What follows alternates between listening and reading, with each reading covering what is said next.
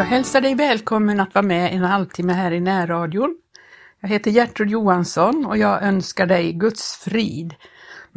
Det har kommit till, min, till mitt hjärta, mina tankar här, att jag skulle vilja undervisa eller tala om, dela med mig av tankar som jag har om Gud, om människan. Jag har tidigare talat om Guds fruktan, hur nödvändigt det är att frukta Gud, därför det är vishetens begynnelse.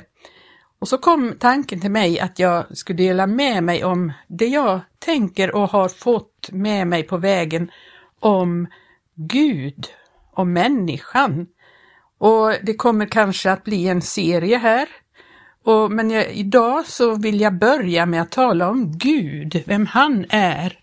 Och jag kan ju på intet sätt tömma ut detta ämne, men jag skulle vilja dela med mig av en del bibelord i det här ämnet och lite tankar om hur, vem Gud är och för jag upplever att det är så väldigt ytligt hur människan ser på Gud. Gud finns där borta någonstans ganska långt ifrån oss och eh, på något sätt så ska han bara ställa upp och svara på våra böner när det passar oss. Och man har så ytlig syn på vem Gud är och vad det är att vara i kontakt med honom. För att verkligen kunna eh, ha kontakt med Gud och bedja till honom så måste man ju ha en riktig förståelse eller eh, åtminstone en viss kunskap om vem Gud är och hur helig och hög och upphöjd han är över oss människor så att man kan komma inför honom på ett ödmjukt sätt och eh, bedja till honom. Han vill ju lyssna till våra böner och han är god. Gud är en god Gud. Det står att den som vill komma till Gud måste tro att han är till och att han lönar dem som söker honom. Och det är ju verkligen viktigt att vi gör det men vi har ju Guds ord som talar om honom och vem han är. Och jag tänkte att vi ska läsa lite eh, vissa bibelord. Vi kan titta i psalm, eh, i psalm 19. Där står det så här. Eh, rubriken lyder så här, Guds uppenbarelse i den skapade världen och i ordet. Vi kan börja där från första versen i psalm 19. För sångmästaren, en psalm av David. Himlarna förtäljer Guds ära och fästet förkunnar hans händers verk. Den ena dagen talar därom till den andra och den ena natten kungör det för den andra. Det är ej ett tal eller ett språk vars ljud icke hörs. Det sträcker sig ut över hela jorden och deras ord går till världens ändar. Åt solen har han gjort en hydda i dem, och den är så som en brudgum som går ut ur sin kammare, den fröjdar sig så som en hjälte att löpa sin bana. Vid himmelens ända är det den går upp och dess omlopp når intill himmelens gränser och intet är skylt för dess hetta. Herrens lag är utan brist och vederkvicker själen.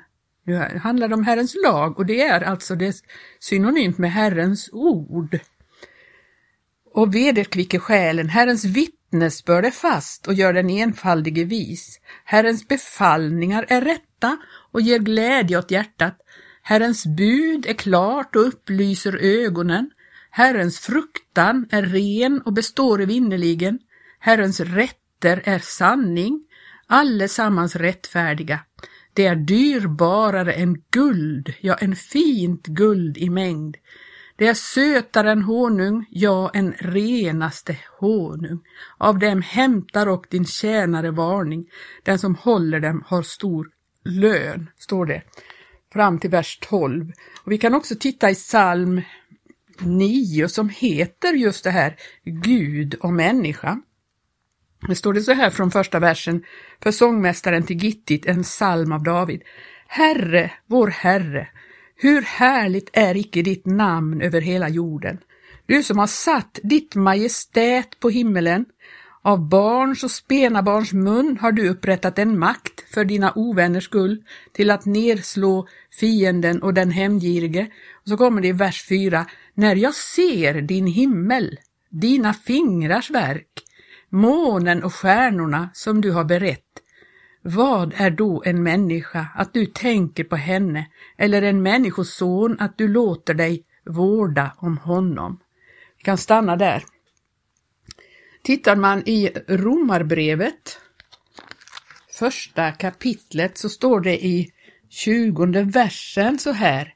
Ty hans osynliga väsen, hans eviga makt och gudoms härlighet har ända ifrån världens skapelse varit synliga i det att de kan förstås genom hans verk, så är de då utan ursäkt. Det står ju om människorna så här att vad, ja, i vers 19 så står det vad man kan känna om Gud är nämligen uppenbart bland dem. Gud har ju uppenbarat det för dem och så kommer den här versen som jag nyss läste. Och, så står det då om människorna, till fastän de hade lärt känna Gud, alltså genom att se på hans skapelse, hans verk, så kan man förstå någonting om Gud. Har du verkligen studerat hans skapelse och tänkt på hur oerhört det är det han har skapat. Och, och, kan vi då tänka ut vem har skapat allt detta så förstår vi hans, som det står, hans osynliga väsen, hans eviga makt och gudoms härlighet. Det kan vi förstå om vi verkligen tänker på skapelsen och in i detalj studerar vad han har gjort.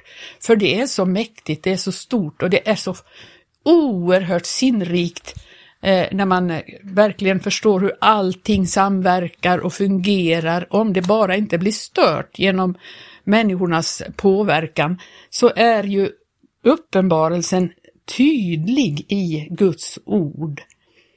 I psalm 14, i första versen, så står det att dårarna säger i sina hjärtan, det finns ingen Gud. Den är dåre som säger så. Det är dåraktigt att säga att det inte finns någon Gud när man har ett sådant vittnesbörd i skapelsen, vem han är. Han är den höge och upphöjde och vi kan läsa i Uppenbarelseboken, jag ska titta lite där i några verser, för där står det hur man talar om Gud i himmelen. Eh, Uppenbarelseboken fjärde kapitlet och eh, eh andra versen så står det så här att i detsamma kom jag i andehänryckning, säger Johannes då, och jag fick se en tron vara framsatt i himmelen och någon satt på den. Och han som satt därpå var till utseendet såsom jaspisten och karneol.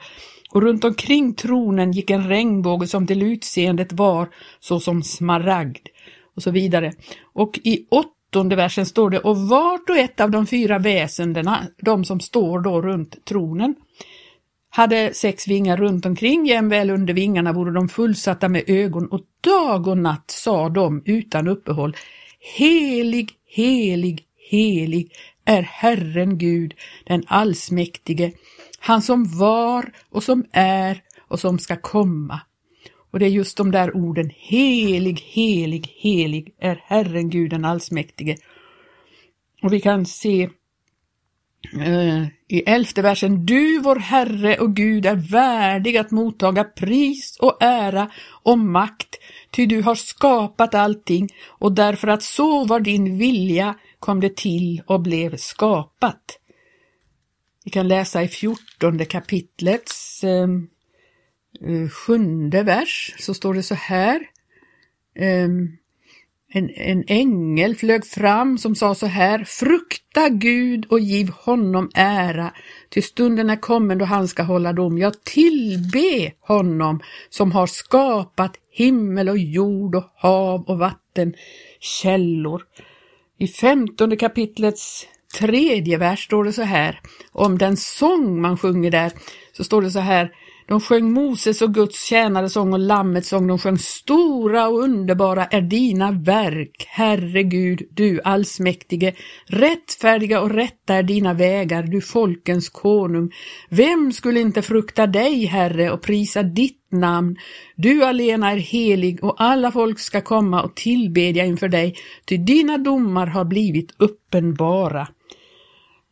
I psalm 138 så står det så här det tycker jag är väldigt speciellt. Det står så här i psalm 138.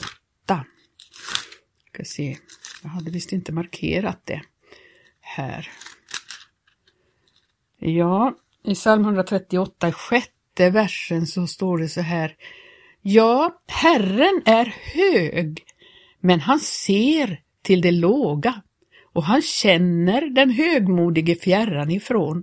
Och det är det som är så fantastiskt med denne höge och upphöjde Gud som har skapat allting, och håller allt i sin hand, så ser han ändå till den lilla människan. Och det är vår, vårt hopp, att Gud ser dock den lilla människan.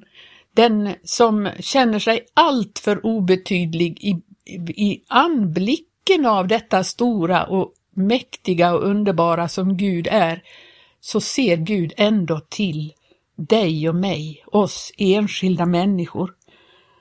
Och i psalm 139 så har vi ju en hel ja, en hel psalm som beskriver Herren som den allvetande och allestädes närvarande. Det står från första versen, Herre du utransakar mig och känner mig. I vad jag sitter eller uppstår vet du det. Du förstår mina tankar fjärran ifrån. I vad jag går eller ligger utforskar det, du det, och med alla mina vägar är du förtrogen, ty förrän ett ord är på min tunga, se så känner du, Herre, det till fullo. Du omsluter mig på alla sidor och håller mig i din hand. En sån kunskap är mig alltför underbar, den är mig för hög, jag kan inte begripa den. Och vi skulle kunna fortsätta hela salmen där, men jag skulle vilja fortsätta här och eh, tala också lite om, om detta eh, på ett annat sätt. I Jesaja så står det så här i 57 kapitlet, 15 versen. Ty så säger den höge och upphöjde, han som tronar till evig tid och heter den helige. Jag bor i helighet uppe i höjden, men och hos den som är förkrossad och har en ödmjuk ande. Ty jag vill giva liv åt det ödmjukas ande och liv åt det förkrossades hjärtan. Ja, jag vill inte evinnerligen gå till rätta och icke ständigt förtörnas, eljest skulle deras ande försmäkta inför mig, de själar som jag själv har skapat. Tänk vilken Gud vi har som tänker på alla dessa som faktiskt eh, verkligen behöver, behöver Gud. Eh, I, i Matteus tionde kapitlet och 29 versen så står det Säljes inte två sparvar för en skärv och icke en av dem faller till jorden utan er faders vilja, men på er är till och med huvudhåren allesammans räknade. Ja, tänk, Gud till och med räknar huvudhåren på mig och dig och oss. Och när jag läser de här orden så tänker jag på en händelse som vi, jag var med om och som grep mig så starkt. I församlingen eh, från Norge så var det en familj där en liten flicka hade blivit eh, cancersjuk och hon fick ju gå igenom tuffa behandlingar, hon var bara fyra år. Och, men hon hade gått igenom dessa tuffa behandlingar och så var hela familjen på konferens hos oss och så kallades barnen fram för att sjunga. Och alla gick fram och denna lilla flicka stod också där framme. Hon var märkt av sjukdomen, hon var blek och hon var var eh, uppsvullen i kroppen utav tuffa behandlingar. Hennes hår hade ramlat av så hon hade inte mycket hår på huvudet. Men så stod hon där och så sjöng de och så sjöng hon eh, så här i en sång. Jord och himmel, hav och land, allt är skapat av dig och av allt det som är på jord så ser du också mig. Och jag tyckte det blev så gripande med denna lilla flicka och jag kände i mitt hjärta att det är sant. Gud ser också denna lilla hjärtskärande flicka som få, har fått gå igenom allt det här. Och eh, han ser, han visste om vartenda hårstrå som hade fallit av och han brydde sig om henne också. Den här lilla flickan, det är ju flera år sedan nu, är, är, har tillfrisknat från sin sjukdom och håret har kommit tillbaka. Men det kan vara en tröst också för dig som kanske har någon anhörig eller så som går igenom sådana här tuffa behandlingar. Gud ser barnen, Gud ser var och en. Han ser också de som får vara med om sådana här saker och det är inte alla som går igenom det genom att bli friska utan en del går hem till Gud och Gud ser dem, Gud ser varje människa. En annan upplevelse som eh, jag har fått berättat för mig är om en man som eh, var gammal.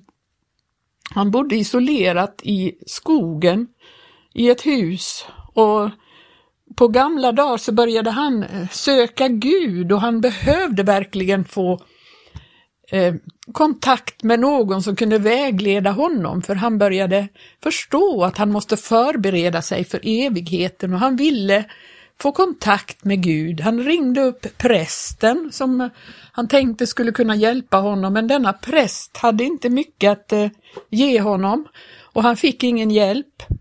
Av någon anledning så fick han eh, numret till en broder som eh, inte allt för långt borta som han ringde upp utan att känna honom förut och pratade med honom och denne broder var villig och lyhörd. Han talade med honom och så sa han att jag kan komma och hälsa på dig. Och genom mycket krångel och besvär så lyckades han hitta den här mannen ute där i skogen. Det var svårt att hitta adressen men Gud ledde honom och han kände så starkt att han måste nå fram till den här mannen där han bodde i sin ensamhet. Och han fick komma in i huset och de samtalade och denne broder fick leda denne man till Gud. Och de bad, han frågade, ska vi bedja? Ja, sa denne man, och de bad tillsammans. Och den här brodern såg på ansiktet på denne man att han sken upp och det blev någonting helt nytt i hans blick och hans ansikte. Han fick möta Gud och blev frälst där. Och det är klart att det var ju fantastiskt, men inte långt därefter, alltså den här brodern åkte ju hem igen och var ju glad att ha fått vinna en själ för Gud. Men eh, inte långt därefter så skedde en olycka och denne man som hade blivit frälst, hans hus brann ner och han brann inne där och blev, blev, gick in i evigheten. Men tänk, han gick in i evigheten med en frälst själ. Och Gud såg denne man också där ute i skogen, där att, att han var ett sökande, en sökande människa, så att han skickade denne broder som var eh, lyhörd och villig att göra detta ärende för Gud, att leda en människa fram till frälsning, till frälsningsvisshet. Sån är Gud, han ser den, den enskilda lilla människan som söker honom. Och det är det som är vårt hopp och, och så fantastiskt med Gud, att han är sådan. Och eh, en annan berättelse har jag om en annan man som bodde i Stockholm eh, i en lägenhet, var ganska ensam och, och så vidare. Började bli på äldre dagar. Och han ägde ju en lägenhet, men den här lägenheten skulle eh, genomgå ett sådant så kallat stambyte. Eh, och eh, den här mannen Eh, Eh, kom att eh, bestämma sig för att bo på hotellet som vår församling ägde och drev eh, i Bromma. han bodde på hotellet medan man gjorde stambyte hemma hos honom i hans lägenhet och under den här tiden så var det någon som bjöd in honom så han började komma på mötena där som vi hade, för vi hade ju både hotell men vi hade också möteslokal och församlingens lokaler i, i, på den här platsen. Och där hade vi möten och han kom dit och lyssnade och det ledde till att han blev ledd fram till frälsning. Han blev glad och frälst och fri och han till och med döptes där Eh, på missionscentret vi hade i Bromma. Och eh, eh, sen flyttade han hem tillbaka till sin lägenhet och det dröjde inte så värst länge till så gick han ur tiden, men då hade han blivit frälst. Och fantastiskt att Gud såg denna ensamma människa och sökte honom och ledde honom dit hän att han fick ta emot honom till frälsning. Sådan är Gud, han har inte glömt någon enda människa. Han söker och han ser, han känner våra tankar som vi läste i psalm 139. Han känner våra tankar, förrän ett ord är på vår tunga så känner han det. Och i sjunde versen där i psalm 139 så står det så här. Vart ska jag gå för din ande? Vart ska jag fly för ditt ansikte? For jag upp till himmelen så är du där och bäddade jag åt mig i dödsriket. Se, då är du och där. Toge jag morgonrodnadens vingar, gjorde jag mig en boning ytterst i havet så skulle också där din hand leda mig och din högra hand fatta mig och om jag sa, mörker må betäcka mig och ljuset blir natt omkring mig, så skulle själva mörkret icke vara mörkt för dig. Natten skulle lysa så som dagen, ja, mörkret skulle vara så som ljuset. Ty du har skapat mina njurar, du sammanvävde mig i min moders liv. Jag tackar dig för att jag är danad så övermåttan underbart. Ja, underbara äro dina verk. Min själ vet det väl. Ja, vi skulle kunna läsa allt detta, men jag tror vi stannar där idag och jag tänker att jag ska fortsätta det här som en serie då, att fortsätta tala om detta, relationen mellan Gud och människa och eh, hur vi upprättar denna relation som bröts i och med syndafallet. Och jag tänkte att jag ska fortsätta tala om den frälsta människans väg och vi får se hur Gud leder alltihopa. Men eh, det här fick vara början att tala om Gud, hur hög och upphöjd han är, men också hur han ser till det låga. Han är hög och upphöjd, men han ser till det låga och han bor i helighet uppe i höjden. Så står det i Jesaja 57 och 15. Vi slutar med de verserna.